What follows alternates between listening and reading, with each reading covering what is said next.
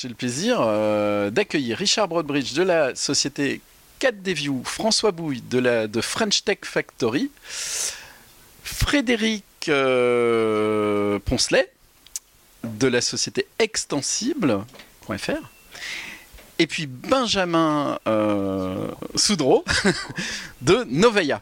Voilà. Euh, nous avons dans ces quatre sociétés qui, sont, euh, se sont spécialisées et qui sont en train de se spécialiser sur la captation volumétrique, avec deux entreprises qui sont juste à ma gauche, qui sont orientées sur la, sur la mise en place de ces technologies euh, et vous allez le voir. Et puis des entreprises qui, elles, sont plus sur l'installation de plateaux, la gestion et le développement de contenu. Euh, et sachant que pour French Touch Factory, je pense qu'il y aura les deux. Euh, voilà. Et pour commencer, euh, en deux mots, parce que je ne sais pas si tout le monde a bien imaginé ce qu'était la captation volumétrique. Donc je vais essayer euh, de vous raconter une petite histoire en moins d'une minute pour que vous ayez tous ce niveau de compréhension qui va être important pour bien savoir de quoi on parle. Donc vous connaissez tous les photocopieurs, les scanners, vous mettez une feuille avec un texte et ça va vous le scanner et donc vous avez une matrice avec des x avec euh, des références pour tous vos points en xy qui peuvent donner euh, la couleur par exemple de ce point. Donc ça c'est ce qu'on fait en 2D. Et maintenant on bascule dans l'univers 3D.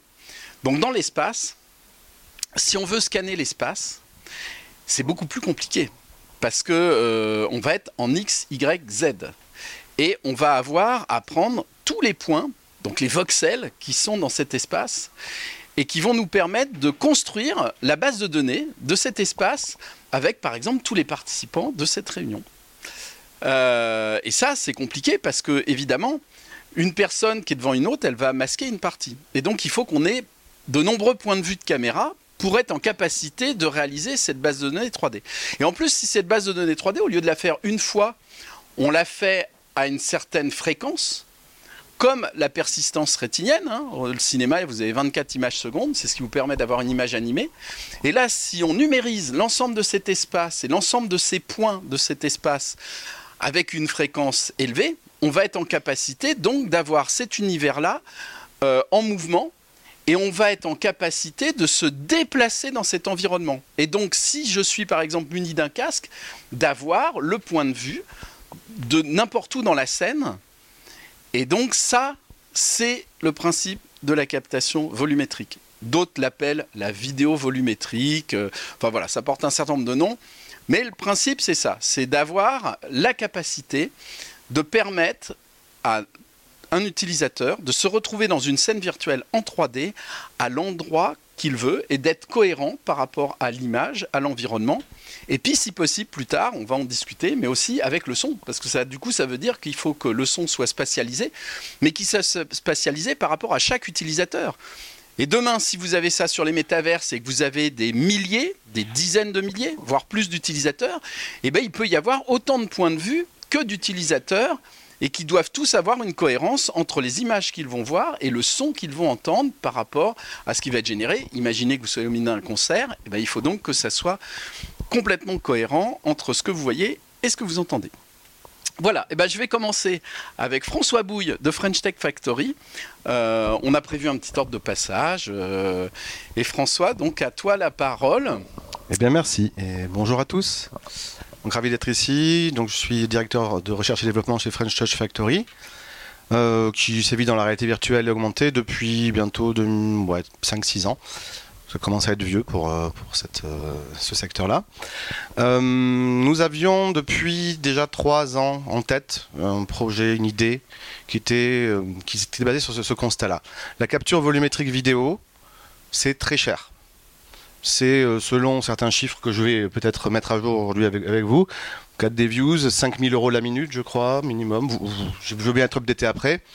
Et sauf que c'est quelque chose de voilà qui quand même demande un certain budget pour avoir une qualité euh, qui, est intéressante, mais parfois des, contraintes technologiques aussi importantes. Donc toute l'idée c'était est-ce qu'on peut pas rendre ça accessible? Est-ce qu'on peut pas utiliser euh, des caméras qui permettraient de faire ça, beaucoup moins de caméras?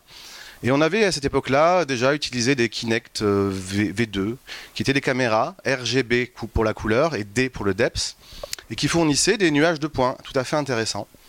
Et on s'est dit, est-ce qu'on ne peut pas utiliser plusieurs de ces caméras et réussir à reconstruire un personnage en mouvement à 360 degrés pourrait, autour duquel on pourrait tourner. Donc euh, ce projet-là, qui, était déjà depuis trois ans euh, dans, euh, dans, notre besace, a obtenu il y a deux ans l'aide du RIAM et de la BPI pour que nous puissions voir dans quelles limites on pouvait réussir à faire ça et pour quel cas d'usage. Donc je vais vous lancer une petite vidéo, c'est ici. Donc c'est un projet qui a été euh, mis en place en novembre dernier avec l'école des mines Paris-Tech. Donc c'est assez simple. Je pas de petite souris. Ah, souris. Donc on place 4 caméras à 8 caméras de type Kinect Azure. Kinect Azure, c'est un peu les. Elle date de 2019, les dernières de la série Kinect. Il y a d'autres types de caméras, il y a les Intel RealSense, euh, les Kinect Azure. D'autres, les, scanners, euh, les, nouveaux, les, nouvelles caméras ADEPS de, Mac sur leurs iPads. Euh, bref, on a identifié, on a regardé un peu ces caméras-là et on s'est dit que le meilleur rapport qualité-prix c'était avec ces caméras-là. Et donc on a basé nos recherches là-dessus. tout le principe c'est que on, a chaque caméra, là j'en utilise 4, 5. 5 caméras, euh, elles vont chacune filmer un pan d'un personnage je, me suis prêté à l'expérience. Et on a une espèce de puzzle du personnage. Et. Il y, a, trois verrous technologiques. Alors le premier verrou technologique, c'est la synchronisation temporelle des, frames. Il faut que chaque frame que la caméra va capter soit évidemment synchronisé en temps. C'était rapidement vu avec les Kinect Azure parce que euh, elles, ont, elles sont livrées avec un petit câble de synchronisation son qui marche plutôt pas mal. Donc ça, c'était assez vite vu, même si d'autres problèmes de frame dropping euh, rentrent en compte et on a dû bien euh, voir les configurations qu'il fallait pour éviter ça. La deuxième, le deuxième verrou technologique, c'est l'alignement des caméras dans l'espace. Donc on a ces patchwork, ces puzzles de personnages. Tout l'intérêt, c'est de pouvoir retrouver la position des caméras dans l'espace. Donc on a mis en place, avec l'école des mines, des algorithmes qui permettent automatiquement de retrouver la position dans l'espace de chaque caméra. On aligne les point cloud en fait. Donc là, je pourrais rentrer dans le détail si vous le souhaitez. Je crois qu'il y a quelques techs dans la, salle, donc on pourrait y aller. Des procédés type ICP. Après, enfin, pour être assez simple, il faut reconstruire un mesh à partir de ces point cloud. Donc là, on a une image arrêtée avec euh, le mesh reconstruit. Il y, a aussi plusieurs manières de reconstruire un mesh. Euh, reconstruction euh, de poissons, ball pivoting, projeter une grille comme, sur l'exemple là. Et à la fin, on obtient le personnage en mouvement animé, en temps réel, ça peut être enregistré ou en direct live. On peut aussi, et il vaut mieux, ça sera le point après, appliquer des filtres parce que les caméras gauche, droite, RGB et D ne sont pas alignées parfaitement, donc on a des problèmes d'occlusion. On a des problèmes aussi de défauts de bord. Donc il faut pouvoir trouver des filtres pour enlever ces défauts-là. Pour enlever le fond, pour enlever euh, le sol, pour enlever euh, les défauts. Le fond vert peut marcher aussi. Plusieurs filtres, il faut trouver la, bonne manière de, les agencer. C'est jamais euh, parfait, évident. Premier, un, cas d'usage qu'on a pu expérimenter cette année avec les étudiants de l'école des mines et le CNSM DP, captation du projet Cassandre en capture volumétrique. Donc vous allez voir, l'idée c'était de euh, capter un groupe et de le euh, visualiser dans le métavers. Donc pour l'occasion, on a pu tester ça avec 8 Kinect autour du groupe. Les Kinect étaient positionnés, puisqu'on avait le groupe en entier, à une distance assez lointaine. Du coup, la qualité en pâtit.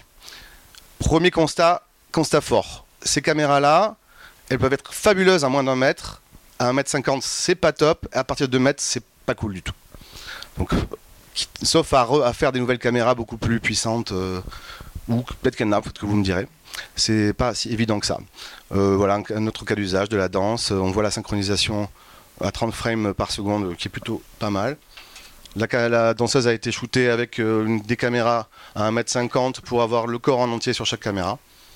Voilà, 1m50, on voit déjà des, des artefacts, c'est pas impec, on perd le, du relief, on perd le nez. mais euh, des choses intéressantes, des, usages possibles, des jeux de pistes possibles, des jeux augmentés. On peut se promener dans une photogrammétrie euh, de l'opéra Garnier que nous avons réalisé avec des personnages d'époque. Voilà. Du coup, avec des Kinect, tu as une zone, ton espace de tournage, il est de quelle dimension? C'est un cercle Il est parfaitement modulaire. C'est tout l'avantage de, nos algorithmes qui automatisent le, stitching, l'alignement des caméras. C'est-à-dire que si on a un cas d'usage où on doit capter les gestes techniques d'un ouvrier, d'un technicien, voir les mains, on peut être en mesure de mettre des caméras plus proches des mains pour avoir plus de détails sur les mains. On n'est pas obligatoirement avoir un ring, un rig euh, en cercle. Pas du tout. Et euh, je vais passer sur un dernier petit cas d'usage intéressant qui va nous rapprocher. nous avons capté avec Vroom euh, Jean-Michel Jarre pour son dernier album qui a été diffusé euh, au Palais Brognard en direct live avec, oui, ici il n'y a pas le son, dommage, dans le, métavers de Vroom qui était sur VRChat et plusieurs, enfin des, centaines de participants pouvaient voir Jean-Michel Jarre en direct live en temps réel sur VRChat dans le métaverse de Vroom. Et chacun, chaque visiteur pouvait se positionner où il voulait dans l'espace. Absolument. Et bon, pour le coup, euh, ça a été un peu rude parce qu'on a dû capter en une journée tout l'album de 45 minutes de Jean-Michel Jarre. Ça chauffait un peu, les caméras sont petites, donc on avait une zone limitée, on n'avait pas 360 euh, degrés. C'était plutôt à 180 degrés. Donc voilà pour euh, eh ben, les cas d'usage qui ouvrent sur le métavers. Eh ben parfait. Est-ce qu'il y a déjà une première question dans la salle ou on passe tout de suite à la présentation suivante. Bon, on passe à la présentation. Donc Richard euh, donc développe également une technologie de captation volumétrique. Bonjour. Vous êtes plus nombreux que vous étiez en 2019. Merci d'être venu. Je vais vous montrer euh, quelques informations par rapport à ce que nous faisons chez KT Views. Pour faire rapide, on pense à monde en, trois phases. On va faire une séance de capture, on va prendre des, vidéos en studio. Ensuite, on génère une séquence de vidéos volumétriques, comme on vient de voir avec mon, collègue. Puis ensuite, on va construire, on, on, va éditer des séquences pour construire une narrative plus riche et plus complexe. Et finalement, en fin du compte, on va les livrer, ces séquences, que ce soit vers une application en réalité augmentée ou, virtuelle, ou bien vers des outils traditionnels pour le cinéma, Maya, 3ds Max, Blender, etc. etc. Donc nous, KT Views, on est basé à Grenoble, un peu perdu dans, les Alpes. On aime bien faire de la parapente le week-end. On a été créé, la technologie a été créée au sein de l'INRIA en Alpes, qui était dans la région, et on a mis en marché notre système de captation en 2007. Un peu avant l'heure, mais c'est pas grave. Et on est concentré sur le système de captation qui vous permet de faire de la, de la la haute qualité, pour du premium content. Donc, pas du premium content, je veux dire, euh, par exemple, ce monsieur-là. Ce monsieur-là, on l'a filmé chez nous en studio il y a quelques semaines. C'est un costume réel avec une torche réelle. On a une zone de capture qui fait par défaut 3 mètres de diamètre. Vous pouvez y mettre une personne, deux personnes, trois personnes. là, vous êtes en train de voir l'acteur dans ses qualités euh, photoréalistes ce qu'il a fait avec ses costumes. Et également, vous avez des transitions qu'on a mis en place entre trois différentes séquences. Donc, dans ce monde de capture, puis build, puis deliver, nous, on capture, on utilise notre système, l'Odyssey, qui est un système de captation multicaméra, un peu plus complexe et plus lourd que ce qu'on vient d'entendre dans l'autre scénario.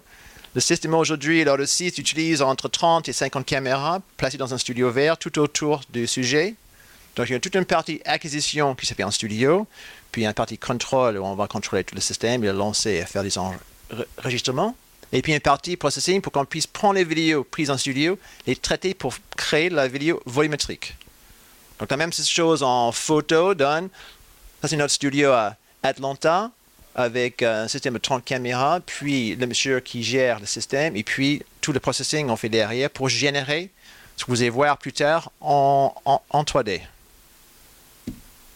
Donc, pour ceux qui ne connaissent pas, comme Stéphane a défini, un vidéo volumétrique contient à la fois la forme de la personne ou des personnes et les couleurs. Vous voyez sur la gauche une vidéo sortant d'une caméra 2D. Donc, une seule caméra a fait la vidéo sur la gauche. D'ailleurs, vous voyez d'autres caméras dans le fond de cette image. Les petits points noirs sont encore quatre caméras supplémentaires. Donc là, chez nous, il y a en ce moment une cinquantaine autour du, sujet. Chacun met produit une vidéo comme les vidéos sur la gauche de l'image, et puis on prend toutes ces images, toutes ces vidéos, on les retravaille en mode processing offline pour générer la forme du, caractère, puis on va le recouvrir avec des pixels de couleur pour faire la, texture. Donc la sortie, c'est ce que vous avez à droite.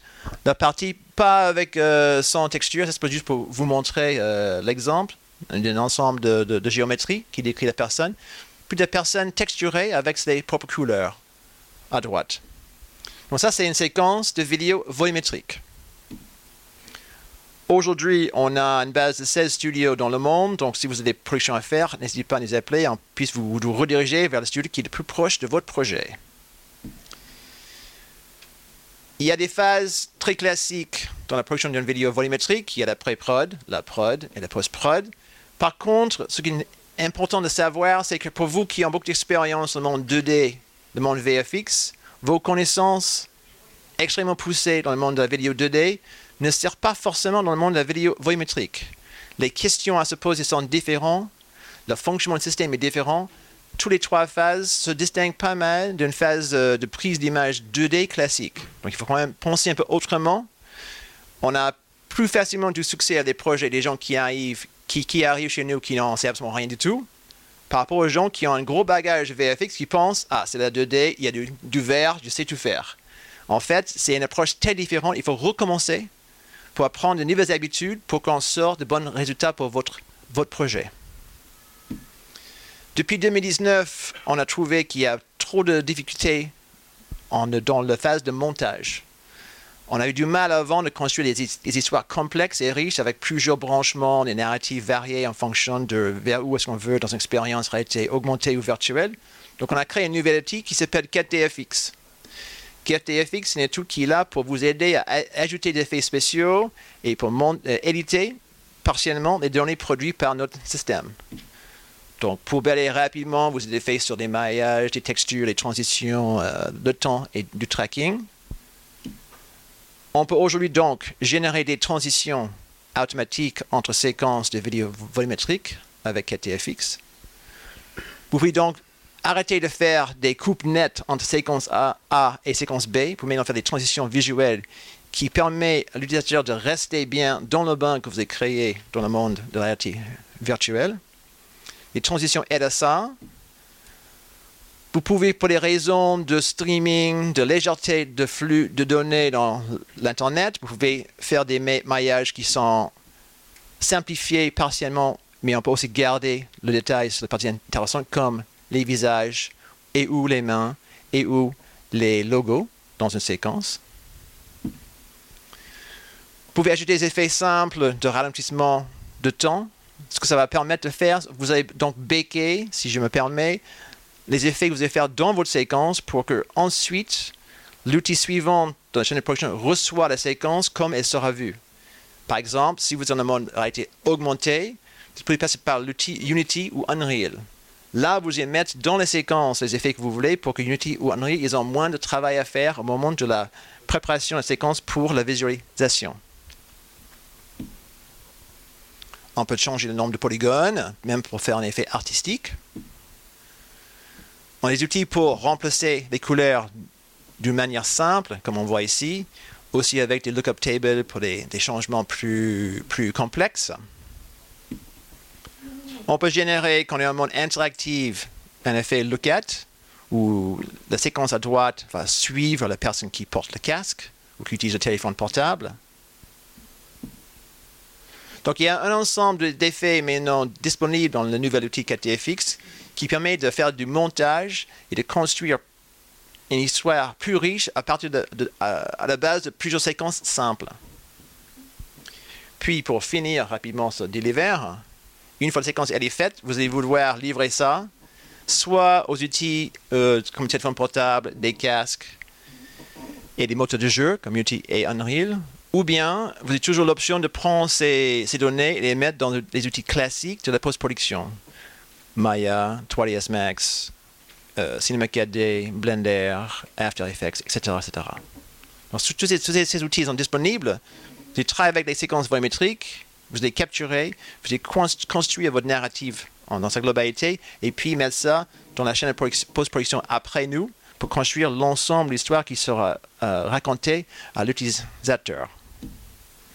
Des exemples récents, on vient d'avoir l'honneur de travailler avec Mylène Farmer pour sa, nouvelle vidéo qui est disponible en YouTube. L'intégralité de la vidéo a été filmée chez nous, euh, à Grenoble, et puis vous avez un, passage en post-production pour des effets spéciaux, comme vous voyez les objets sur et autour de son, corps. On avait la séquence, la nouvelle release de Woodkid en 2020, de sa nouvelle euh, chanson, qui est dans la télévision allemande. Et puis, ça, c'est un exemple de quelqu'un en Espagne qui utilise nos séquences pour des moteurs de l'animation, des démonstrations d'architecture. Et on voit assez belle intégration des séquences dans les scènes assez variées dans une ville. Donc, nous voyons le monde de cette façon-là. On est à Grenoble et ben, depuis peu, on a un nouveau studio dans votre région ici à Paris. Le studio Extensible, il est pas loin de vous.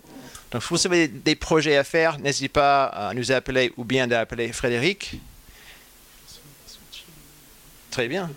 Et juste pour finir, comme les outils sont nouveaux, une caméra vidéo 3D, couleur, photoréaliste est assez nouveau, vous avez à votre disposition 24 sur 24 des séquences d'exemples et des outils, soit pour Unity, soit des formats pour euh, Maya, KTS Max et autres, et ou les outils de montage, tout sur notre plateforme web.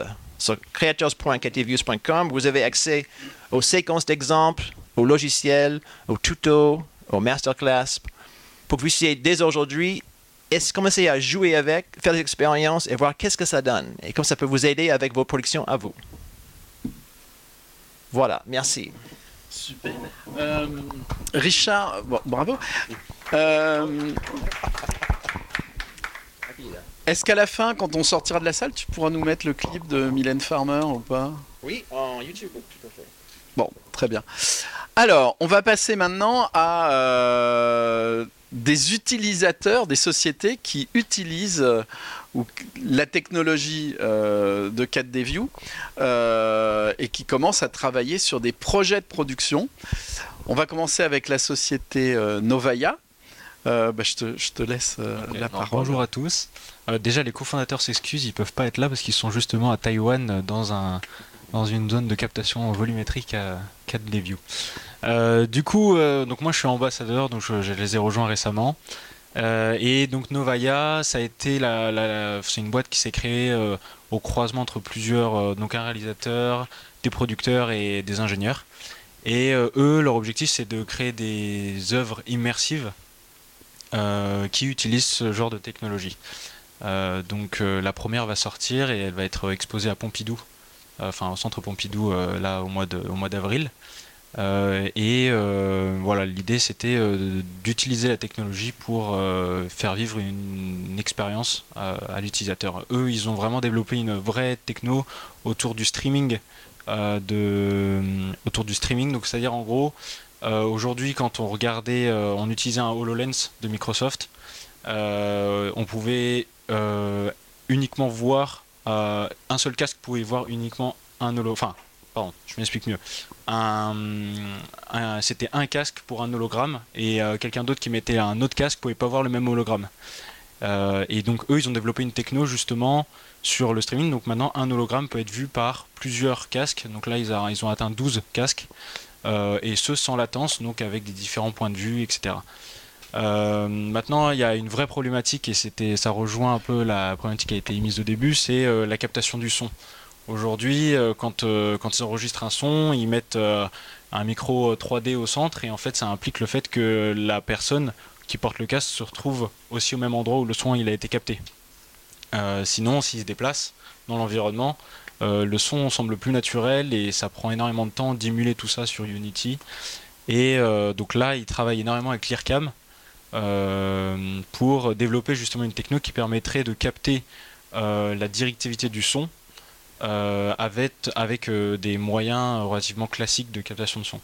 Donc euh, là aujourd'hui, c'est un peu, ça, sur le, le modèle de 4D View, il y a toutes les caméras autour. Et l'idée c'est d'avoir un, une seule source du son, donc c'est souvent un micro cravate et d'avoir mis tout autour, donc au même niveau des caméras, des, des, micros qui vont uniquement eux capter la, la, directivité du son. Et avec toutes ces métadonnées, on arrive sur Unity ensuite à, à permettre à l'outil de d'émuler en fait euh, le comportement du son dans le dans l'outil. Voilà, parce qu'en en fait ils se sont, ils se sont rendus compte qu'avec euh, si on mettait plein de capteurs, enfin de, de sons 3D euh, dans l'environnement, ça, ça créait des quantités de données trop compliquées à traiter. Et surtout, le déphasage entre chaque micro était trop compliqué. Dès que la personne se rapprochait d'un micro, euh, bah forcément le son mettait plus de temps à arriver à l'autre. Enfin, une vraie complexité à gérer euh, tout, ce son. Donc là, l'IRCAM est en train de pousser cette piste-là, de plutôt euh, se baser sur les métadonnées et ensuite d'essayer d'émuler ça sur, sur les outils type Unity. je ne sais pas si j'ai oublié quelque chose. Moi je veux juste ajouter quelque chose. Il y en a peut-être dans la salle qui se rappellent de Sumatra. Sumatra, c'était le prédécesseur d'XSI chez Softimage et euh, justement où ils avaient commencé à scolter, alors c'était il y a 20 ans, hein, sur, euh, dans un soft 3D, comment intégrer la gestion du son. Et euh, là c'est très intéressant parce qu'on retrouve exactement la même problématique. Voire, on peut imaginer que dans le futur justement des métaverses, il puisse y avoir des directs et qu'il faudra gérer ça de manière automatisée pour des directs. Et donc ça va nous laisser quand même une grande latitude pour faire des projets de recherche euh, sur ces sujets-là. Alors moi j'adore ça hein, parce que chez Cap Digital, euh, on est là pour aider les entreprises euh, à monter leurs projets de recherche à les développer. Et donc je pense que sur la thématique de la captation volumétrique, on est encore pour quelques années dans des gros projets.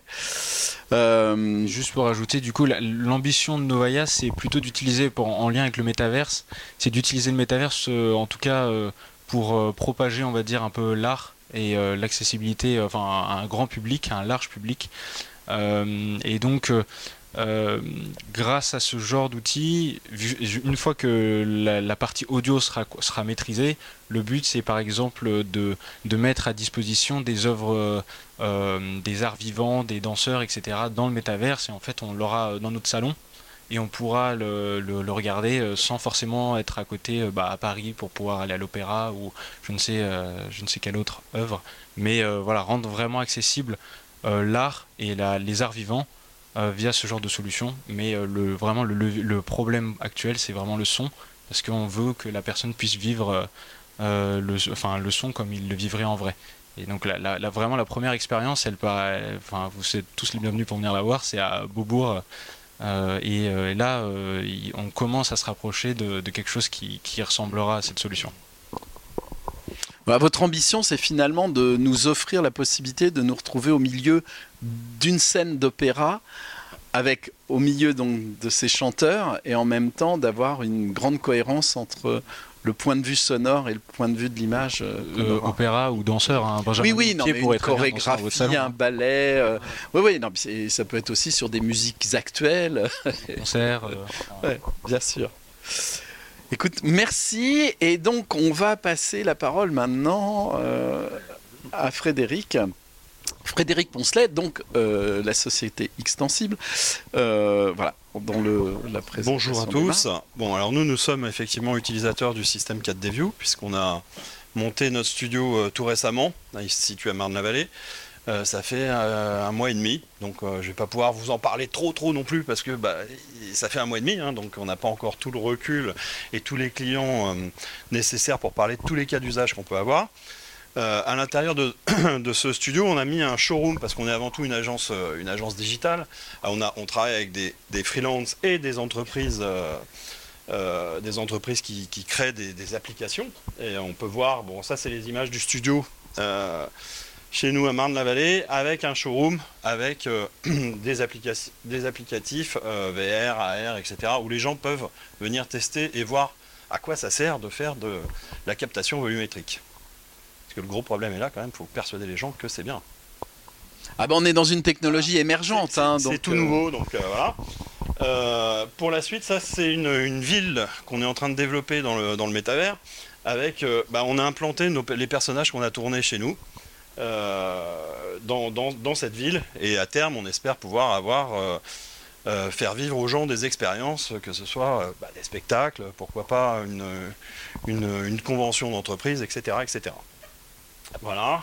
Et puis pour finir, euh, ça c'est une petite application qu'on a développée en partenariat avec un, prestataire qui, euh, est une, application de réalité augmentée où on tourne le sujet chez nous et on va pouvoir euh, placer le personnage au milieu, il sort du sol et on peut avoir, on peut présenter ce qu'on veut. Voilà, c'est rigolo. Ça nous plaît bien. Donc ça on va le présenter sur Event parce qu'on sera présent la semaine prochaine. Euh, et on va présenter ça euh, pour euh, essayer d'avoir un prix à l'innovation. Voilà, on va essayer.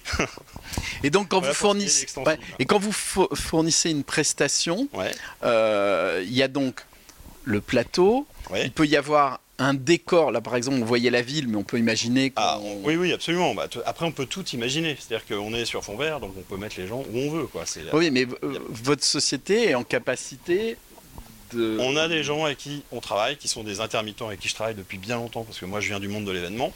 J'étais un des premiers à faire de la projection, grande image, du mapping, etc. euh, que j'ai arrêté il y a bien, bien longtemps maintenant. Et euh, donc les, bah, les gens qui ont travaillé avec moi il y a bien longtemps, bah, ils sont toujours là. Ça fait euh, 20, 20 ans, plus de 20 ans qu'ils sont avec moi et bah, ils travaillent encore avec moi maintenant sur la, la production des médias euh, dans des univers euh, divers et variés. Quoi. Super. Voilà. Bon, eh bien alors on va... euh, à Est-ce que vous avez des questions avant qu'on attaque la deuxième partie de notre euh, conférence? Alors, alors, il y a déjà euh, Franck, Franck Petita, le directeur de l'école Georges Méliès. Alors, attends, il va falloir, parce que comme c'est enregistré en vidéo, ouais, il faut que tu viennes euh, Ils, poser... sont, ils sont pas chefs. Hein. Je disais merci beaucoup pour euh, vos présentations et euh, ça va donner de belles euh, opportunités aux jeunes générations pour s'exprimer et faire plein de choses. Euh, la prise de contact au sol, en fait, l'ombre qu'on voit sur, entre autres, dans Oui. votre production, C'est fait en post-production après Absolument. D'accord. C'est possible dans le cadre des views de, de récupérer la En fait, nous, on vous donne la séquence. selon l'éclairage en fait. En fait, dans, dans le studio, enfin, Richard, tu vas m'arrêter si je dis une bêtise, mais dans le studio, en fait, il n'y a pas d'ombre. C'est euh, C'est ça, Il y ouais. a de la lumière de partout. Donc l'ombre, on la recrée Oui. euh, en post-prod. D'accord. Tout à fait. On fait un maximum avec l'éclairage pour enlever tous les ombres dans le studio, pour ensuite vous donner les options de faire n'importe quelle ombre après. Super. Merci. Euh, merci aussi pour la présentation. Euh, le, si je comprends bien, en fait, l'avatar qui est créé, euh, il est indissociable de son animation, ou on peut tout à fait récupérer l'avatar d'un côté et le réanimer. euh, C'est une très bonne question. À la Merci. base, notre approche, c'est ce que vous filmez, ce que vous aurez après. Donc, il faut vraiment partir sur une base que j'ai filmé en studio, exactement ce que je vais avoir après. Donc, on n'est pas là pour dire un truc qui est approximatif, puis on met une sorte de squelette et on change tout après. Mais Euh, c'est possible. C'est possible, mais on ne l'encourage pas. Ça peut se faire. Euh, Aujourd'hui, avec notre outil de KTFX d'édition, on permet facilement un, disons, un filtre qui s'appelle un filtre Puppet de prendre une position et de commencer à, à le, modifier. Par exemple, un exemple simple serait je, un caractère qui clique sur un bouton virtuel. En studio, il est proche, mais pas vraiment là. Donc, moi, je peux prendre la, séquence, je peux modifier la, position, les différents membres de- du corps, et ensuite, une fois que j'ai corrigé un seul frame, ceci va calculer le reste. Avec les ou- outils tiers, il n'y a rien qui vous empêche de prendre une séquence lambda, de mettre un squelette dedans et de faire tout ce que vous voulez avec. Mais c'est un peu en dehors de- de- des zones qu'ils ont définies pour notre ou- outillage à nous. Est-ce qu'il y a une autre approche euh, chez vous? Mm, Bon, c'est ce que tu dis. Comme on, scanne un personnage, rien n'empêche de faire une petite pause au départ, d'utiliser le scan, qui est de très bonne facture, en tout cas chez vous. Et euh, bah oui, c'est vrai. Et euh, après l'animer. Mais en effet, euh, comme tu dis, comme le, mouvement est greffé image par image, si on va amener un mouvement contradictoire, ça peut amener des choses bizarres. Si c'est complémentaire et que ça respecte les lois de la physique, ça peut marcher. Comme vous pouvez imaginer, moi je peux filmer cette position-là et je peux l'animer avec une squelette, je peux le forcer à bouger. Mais tous les plis que vous voyez dans les vêtements, tous les ombres, ils vont pas changer. Donc je vais, je vais passer vite dans l'Uncanny Valley où j'ai une séquence qui bouge comme moi je le veux, mais finalement c'est pas, ça me, ça me dérange. Il vaut mieux filmer ce que vous voulez avoir en, en, en fin. Bon, je fais le sous-titrage. Hein. L'Uncanny Valley, c'est euh, la vallée de l'étrange, et c'est justement plus on se rapproche d'une réalité, euh, plus on s'en éloigne en termes de crédibilité. Euh, alors, maintenant... ah, J'avais une autre euh, question, excusez-moi. Euh, justement pour les, lumières en fait, Euh, on parlait de le studio, il est suréclairé pour pas avoir d'ombre, le moins d'ombre possible. J'imagine que pour relighter derrière, on voyait au tout début euh, l'homme avec sa torche, euh, il a des impacts de lumière de la torche. Mais jusqu'à quel point est-ce qu'on pourrait euh, changer la lumière en fait Euh, Il y a une technologie qui ressemble un petit peu au dôme que vous avez. Je crois que c'est Lightmap. Euh, Quelqu'un derrière pour. Ouais, c'est Lightmap. Euh, merci. Euh, est-ce qu'on peut juste, voilà, euh, il y, a- une technologie là-dessus où on récupère les normal maps et, tout ça sur euh, sur, le squelette, sur les textures. Est-ce qu'on peut arriver à ça? Parce que il me semble que vous avez déjà une structure qui est similaire, en fait. Je m'arrête là pour les questions. Alors, à la base, euh, on propose un éclairage qui est assez uniforme, beaucoup de points lumineux autour de la pièce pour enlever tous les ombres, pour faire un, éclairage qui est assez soft, assez neutre, assez générique. Après, ensuite, il n'y a rien qui vous empêche de mettre euh, plus de lumière pour commencer à forcer une sorte de directionnalité, par exemple. Un éc- un éclairage plus fort qui vient d'un côté pour, simuler un soleil ou une, euh, lampe de rue, par exemple. Ça dépend vraiment sur, sur votre cas d'usage. Si vous connaissez votre destination, vous allez vouloir faire des expériences et des tests au préalable pour dire, alors quelle mesure, moi je vais faire une scène de rue, je vais prendre Unity par exemple, ou même 3ds Max, enfin, ça, ça dépend vraiment sur le cas d'usage. En fonction de ma destination, là où comment je vais utiliser les données, où est-ce que vous mettre le curseur entre je crée une lumière artificielle dans par exemple Unity, ou bien je capte une partie de ça en studio déjà. Il n'y a rien qui empêche de faire un éclairage plus spécifique en studio. Ça fait que vous avez un éclairage qui est un peu béqué dans la séquence, vous avez des ombres qui sont un peu forcées par votre éclairage, et donc vous pouvez moins faire avec ces séquences d'une- manière globale. Vous pouvez même ne pas mettre le même caractère dans une scène de, de rue, une scène de plage, une scène de je ne sais pas où, si vous avez un éclairage qui est spécifique. Mais il n'y a rien qui empêche de faire ça en studio, en ajoutant, de la lumière, même les studios, euh, notamment aux US, ils ont fait des expériences où ils- ont éteint la moitié de, de, des lumières dans le studio et ça marche encore. Donc là, il y a un jeu à faire. Qu'est-ce que j'éteins? Quel impact sur ma qualité d'image que je veux en termes de ma destination?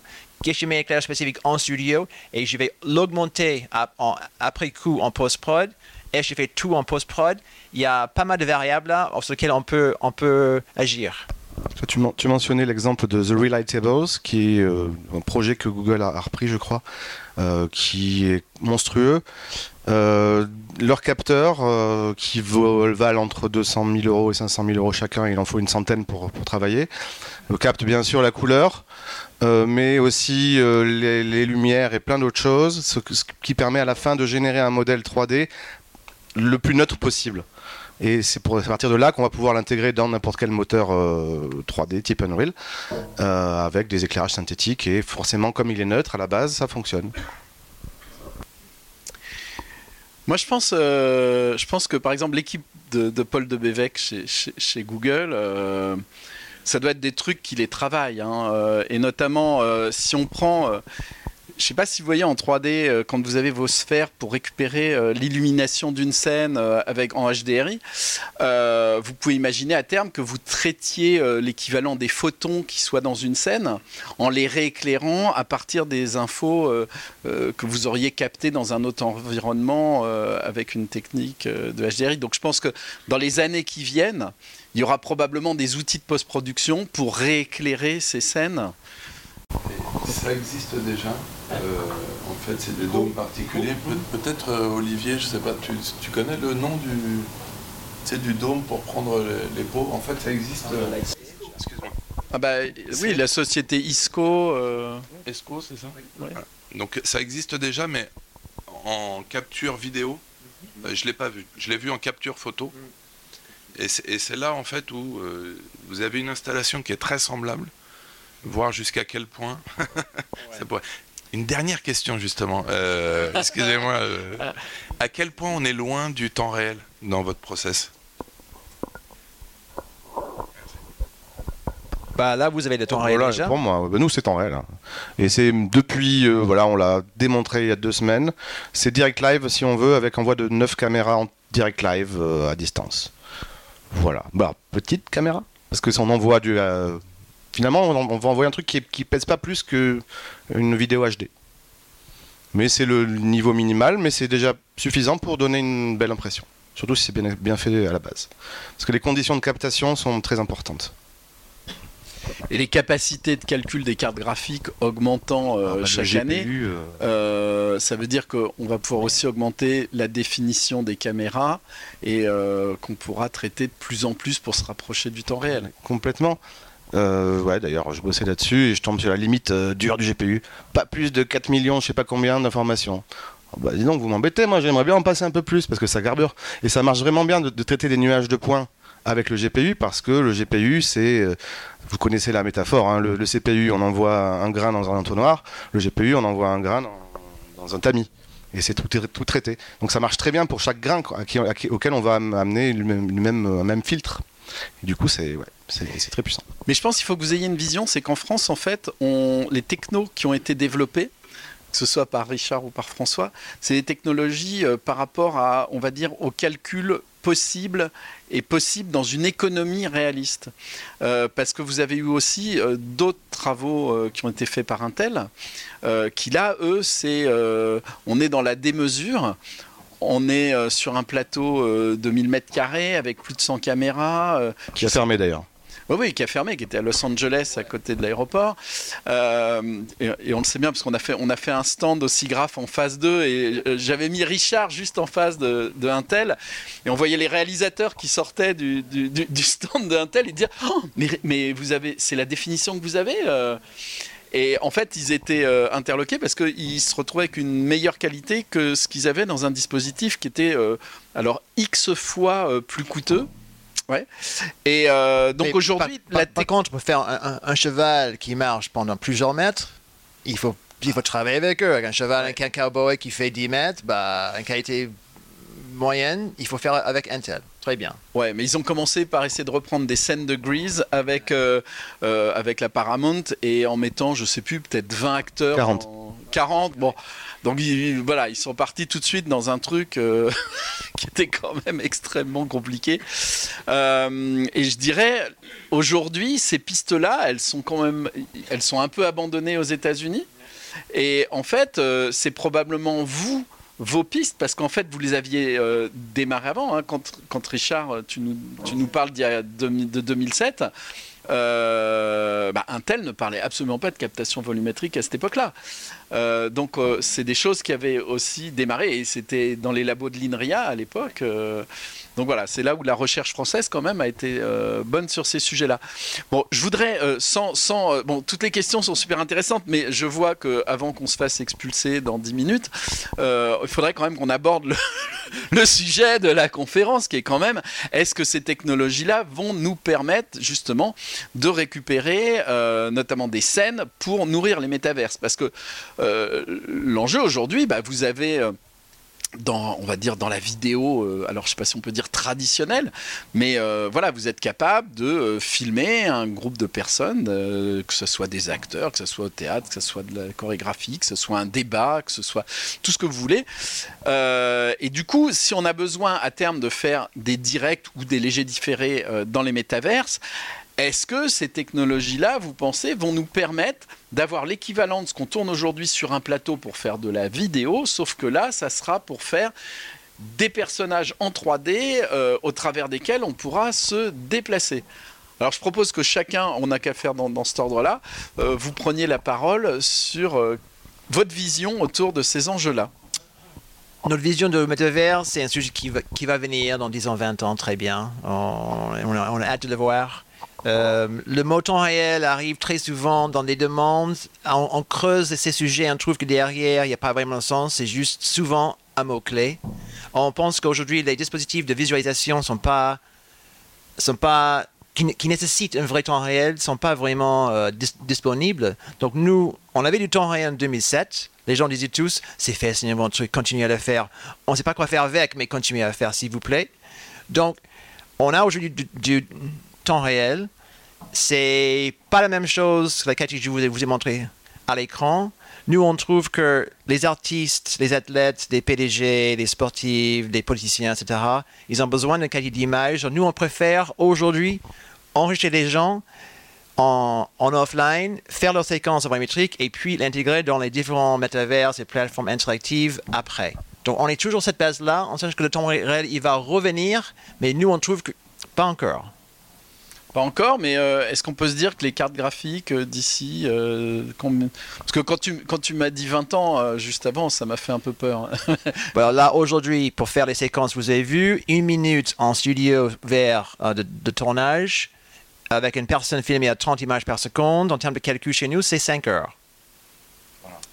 Très bien. Alors, pour Ouais. passer un temps réel de, on va dire, 100 millisecondes, euh, il faut quand même couper quelques mètres pour qu'on arrive à faire. Donc, on peut, on peut le faire aujourd'hui. Aujourd'hui, on est à 5 secondes pour une personne seule, mais c'est pas du tout la même qualité d'image. Et donc, les cas d'usage sont beaucoup plus restreints. Ouais, donc en imaginant que la loi de Moore continue, il va quand même falloir un peu de temps avant qu'on arrive à rejoindre euh, ces deux extrémités-là. Alors François, toi, ton point de vue Bon, de quel métaverse on parle? Celui du fantasme euh, de Zuckerberg, celui de Ready Player One, qu'on verra certainement jamais, ou euh, des métaverses qui existaient, si on peut considérer que le métaverse, ou les métaverses, ce sont des réseaux sociaux euh, sur le web en 3D, où Second Life existait déjà, VRChat en serait un bon exemple. Ouais, le deuxième monde, euh, Cryo, Canal+, Ouais, euh, ça a Pulsar, tout ça. 25 ans. ouais. Ça existe, ça existe. Bon, euh, c'est un peu décevant. Qu'est-ce qu'on peut en faire? La question, c'est les bons cas d'usage. Quel, quel cas d'usage Si c'est un concert euh, où on ne peut pas aller voir son artiste à l'autre bout du monde, mais on est tellement fan qu'on serait content de le voir comme en vrai, dans la vraie vie, au Stade de France, sur une toute petite scène en minuscule, euh, bah, ça marche. Nous, on le fait, sans problème. On peut même s'approcher un peu plus. Après, le niveau qualité, il faut que la, recherche investisse, il faut qu'on ait un peu de, sous-sous pour pouvoir euh, investir sur la qualité, notamment sur des procédés qui permettent euh, d'éviter d'avoir tous ces, tous ces ces, ces projections, ces, euh, ces caméras qui se, qui se chevauchent. Euh, ça existe, on sait où on doit aller parce qu'on a identifié tout ça, mais on a besoin d'un peu de, de sous-sous pour la recherche.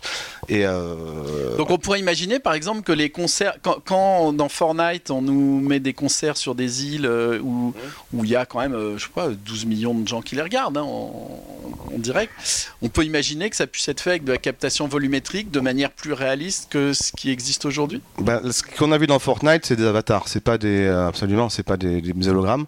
Euh, oui, nous, moi, ce que je peux être en mesure de proposer euh, d'ici quelques mois, c'est euh, chacun, si on a ces 4 à 8 caméras chez soi, on allume sa, web, son, système de, webcam, je dirais, et on diffuse le flux à ses, propres, à ses fans à distance. C'est complètement possible. Comme je, te, je vous l'ai expliqué, euh, ça ne pèse pas plus qu'une caméra HD, c'est une webcam. Après, la bande passante, elle, euh, bah, elle sera ce qu'elle sera. Elle, elle varie énormément. Donc si vous Donc, avez un pro- trouver le système adaptatif derrière. Quoi. Comme une webcam. Hein. si vous avez un Comme Zoom. producteur de concert qui veut se lancer là-dedans, euh, vous lui dites dans les mois qui viennent, on peut vous Bah, si, une solution. S'il a un fantasme de Ready Player One ou d'arriver à cette qualité que je trouve fabuleuse chez 4D Views, on n'y est pas encore. Mais on essaie d'y travailler petit à petit. Et, et les caméras vont avancer, la recherche doit avancer et on se rapprochera de petit, à petit. En tout cas, ça fonctionne déjà. Avec une petite chose, avec des petites Ouais. choses. Alors, Frédéric, toi qui as commencé à mettre le doigt dedans euh, là depuis, Depuis un mois et demi. depuis un mois et demi, euh, évidemment, je pense que c'est des sujets qui évidemment t'intéressent. euh, Ah bah c'est Parce qu'il y a des très chaud. marchés. C'est- Oui oui bah oui oui effectivement on y pense tout le temps. Euh, on a très envie de faire plein de choses en direct. Je pousse Richard tout le temps. Et je- on va quand même essayer. On va parce que j'ai besoin de voir justement à quel niveau la, la qualité est détériorée par rapport à ce qu'on a vu tout à l'heure quand on a nos 5 heures de calcul par minute. Et si on passe pas par là, à quel niveau de qualité on sort? C'est ça qu'il faut que je vois, que je n'ai pas vu encore. J'ai pas eu le temps de le tester, donc je peux pas vous en parler, mais ça fait partie des missions prochaines, ça c'est sûr. Et après, on pourra dire. Je voulais juste rajouter quelque chose qui est sans te couper. Il y a euh, pour euh, la diffusion haute qualité, il y a le, on n'a pas parlé de ça, mais le cloud rendering, c'est euh, complètement intéressant. Dire que le, voilà, le spectateur manipule à distance euh, l'ordinateur qui est énorme et qui calcule lui avec euh, le- les plus grosses configs possibles. Et ça, ça rend les choses euh, possibles, mais ça coûte un peu plus cher. Et il faut juste payer pour. C'est tout. Hein. Microsoft est prêt, prêt là pour vous aujourd'hui. Hein. Tout à fait. Bon, ouais, je- je- je- on passe la parole à Benjamin, euh, parce qu'on va, on va avoir- Ouais, bon, moi, la, la- la réponse, elle rejoint un peu 4DView. Effectivement, euh, les- le, le poids des, des vidéos volumétriques sont assez lourdes.